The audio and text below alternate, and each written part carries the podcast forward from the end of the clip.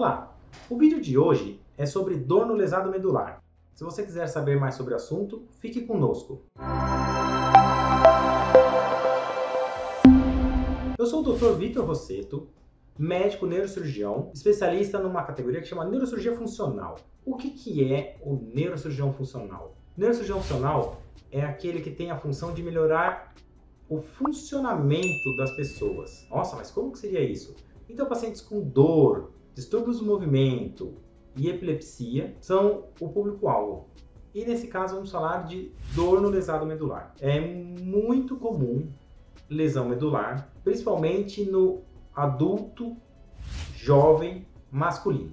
Porque esse público é o que mais sofre traumas, acidentes, acidentes automobilísticos, queda, acidente por arma de fogo. É um quadro muito importante e o que, que tem de crítico para esses pacientes? No primeiro momento, é muito impactante a notícia de que vai ter um déficit de força. Nossa, quem tem uma lesão na medula, é comum ter um déficit de força, a perna fica fraca, pode ser que se seja, um, seja uma lesão alta e fique a perna e o braço fraco. Então, o mais impactante no início é a notícia que vai ter um déficit de força. Depois de um tempo, o paciente vai se adaptando a isso. Se depende, tem diversos graus de déficit de força. É, a déficit de força pode ser leve, o paciente anda, mas anda com uma marcha alterada, a passada não é tão boa, ou existe até a paraplegia. A pessoa não mexe as pernas, ou a tetraplegia, não mexe as pernas e os braços. Então são diferentes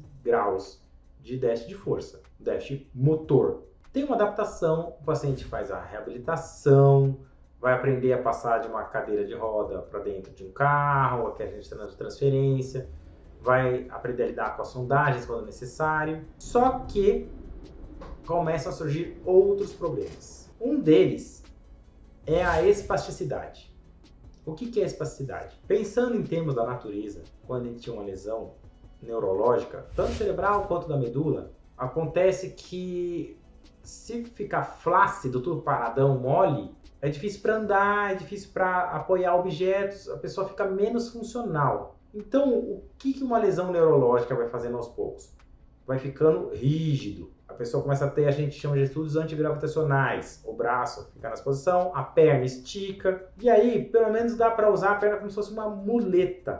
Aí a perna está esticada, uma delas, e dá a passada com a perna boa, e a outra esticada vai usando de muleta. E com o braço assim, pelo menos dá para apoiar alguma coisa aqui, ajudar um pouco os braços do melhor do que ele parado mole. Então a espasticidade tem sua função. É essa rigidez que vem depois de uma lesão neurológica central. Ela pode se tornar um problema. Rigidez muito intensa pode levar a dificuldades do dia a dia, até higiene pessoal, porque a perna fica dobrando, fica atrapalhando. Pode levar a dificuldades na transição de um ambiente para o outro, porque quando tem um estímulo, a pessoa vai passar da cadeira de roda para algum lugar, a perna estica, atrapalha tudo. Pode ser doloroso, então o, tem alguma sensibilidade preservada e a perna ela estica, fica dura, entra como se fosse uma cãibra, aquela contratura muscular que não passa. Isso é doloroso para o paciente. A espasticidade pode ter seus benefícios de prevenir tromboses, de menor, risco menor para osteoporose, mas aí começa a ter esses problemas que eu citei. Então, uma das causas para se ter uma dor no lesado medular é espasticidade excessiva, então rigidez excessiva. Outra causa de dor nos pacientes, o paciente que tem uma lesão nervosa, ele pode ter uma dor que a gente chama de dor neuropática. Todo mundo que tem uma lesão nervosa tem uma dor neuropática? Não. Muito comum essa associação falar, ah, tem uma lesão na medula, então vai ter dor do nervo. Não é verdade. Das pessoas que têm uma lesão na medula, 80% tem dor. É um alto percentual. Só que 40 a 50% tem dor neuropática. É, os outros têm outros tipos de dores, até a espasticidade, como eu já citei, da dor neuropática. Essa dor, ela pode nem ser tão interpretada como dor. Muitas vezes a gente conversa com os pacientes, você pergunta: "O senhor tem dor?" Não, mas queima. Isso é uma dor de nervo. Não tenho dor, mas sinto pinicar. E muitas vezes as pessoas acham isso bom, porque falam: "Nossa, que legal, se eu estou sentindo queimação, quer dizer que meu nervo está se recuperando. Mas não, isso muitas vezes é uma sequela. E aí a pessoa começa a ter sensações de queimação, formigamento, agulhadas, choque, dormências que incomodam. Isso é uma dor do nervo, um outro tipo de dor. Outra causa de dor são as dores que a gente chama de osteomusculares. Quem tem uma lesão na medula vai ficar na cadeira de roda muito tempo, ou vai andar de bengala, ou vai ter uma passada ruim, porque a perna está fraca. Isso tudo faz um desbalanço da musculatura. Então é muito comum quem anda de cadeira de roda há muito tempo começar a ter dor nas costas, começar a ter dor nos punhos, porque fica empurrando a cadeira de roda e faz um síndrome do carpo. É muito comum quem usa muleta ter dor no ombro. São dores osteomusculares, não tem a ver com a lesão nervosa em si,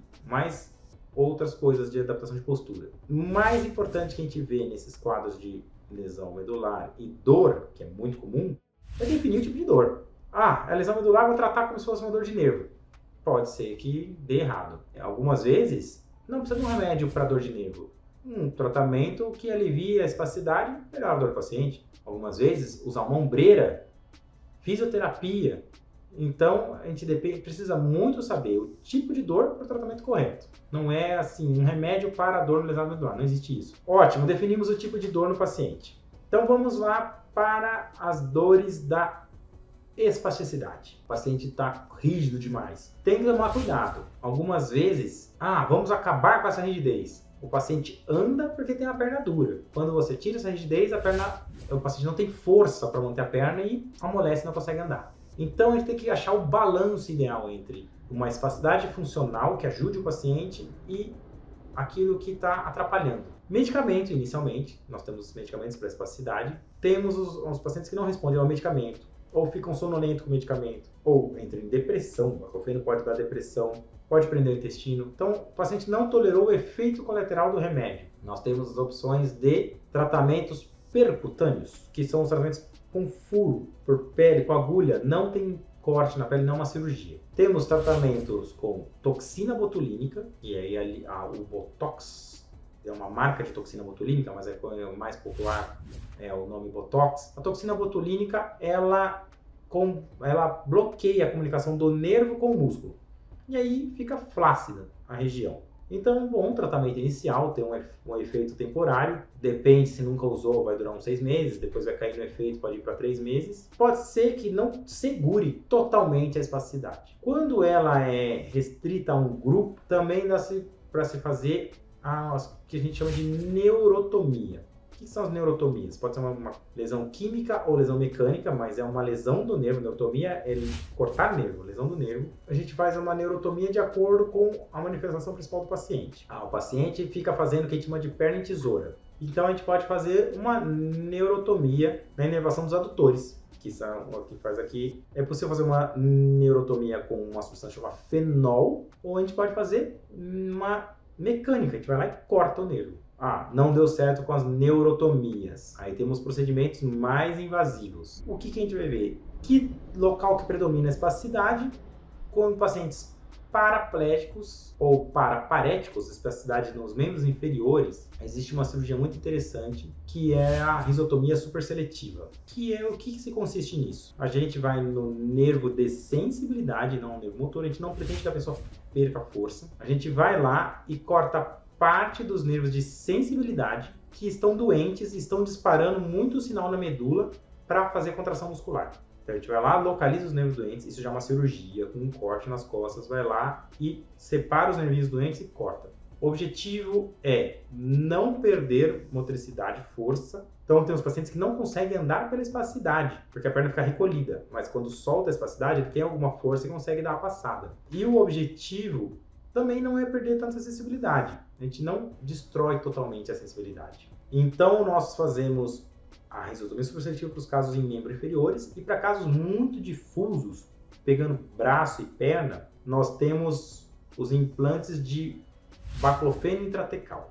O que, que é isso? Nós podemos fazer um teste com uma medicação que chama baclofeno, que ele bloqueia a espasticidade. Só que ele pode ter efeito colateral quando a gente dá por boca, muitos efeitos colaterais. E a gente consegue fazer com que uma dose pequena tenha um efeito grande quando a gente dá direto na coluna, passando intermediários, passando um pouco intestino, todo um barreira hematocefálica. E aí, a gente consegue colocar uma, fazer um teste, jogar ele dentro da coluna, na hack, que é aquele líquido da, da, que circula dentro da coluna, ele vai cair no sistema nervoso central e aí ele vai fazer uma ação mais potente. Com uma dose pequena, ele tem um efeito melhor e a gente faz um teste para um implante definitivo. Nós temos um, uma possibilidade de colocar uma bomba que tem um reservatório e ela fica por baixo da pele o tempo todo jogando medicação na coluna. A gente consegue ir aliviando essa rigidez da, da espacidade com uma medicação que você vai abastecendo de a cada seis meses, quatro meses, depende do consumo. E aí com uma agulhinha pica e enche o reservatório.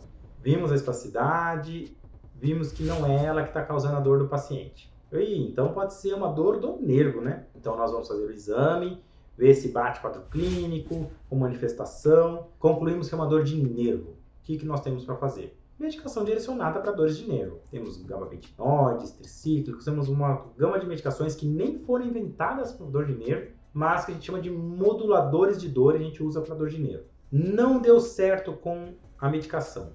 Temos também a opção de fazer toxina botulínica. Nossa, mas o paciente está com espacidade? Não, é pensando numa outra via.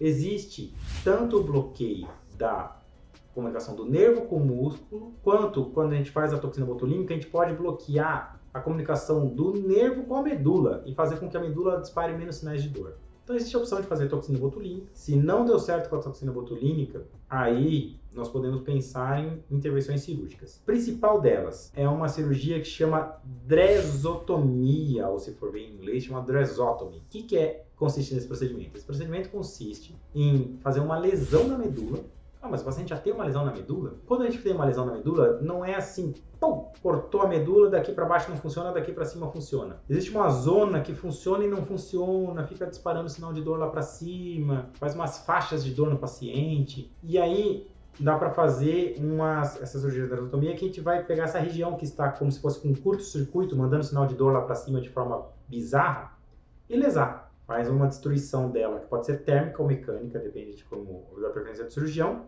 com um corte na coluna, vai lá na região e faz a lesão, com toda a monitorização, toda a segurança possível. O que se espera é uma melhora da dor desses pacientes, muito significativa por um ano, cai um pouquinho o resultado com o tempo, mas costuma manter um, uma boa efetividade. Tem casos que não respondem a isso, ou não dá para fazer, tá, tem uma destruição muito grande da medula, não dá para fazer, ou o paciente não quer fazer uma destruição, porque pode ser que desenvolva uma célula tronco. Estamos tendo os trabalhos agora com eletrodo para fazer pacientes andarem. Está começando, mas tem paciente conseguindo andar com eletrodo medular. Então, não quer fazer uma lesão que destrua a medula. Então, a gente pode fazer um procedimento que module. A gente pode jogar morfina dentro da coluna. E aí é o mesmo mecanismo do aclofeno. A gente tira os intermediários, tira a passagem pela boca, o intestino, uma barreira que existe do sangue com o cérebro, que chama barreira hematocefálica, e já joga direto no líquido da, que envolve a medula, que chama líquor. Faz um teste, deu certo,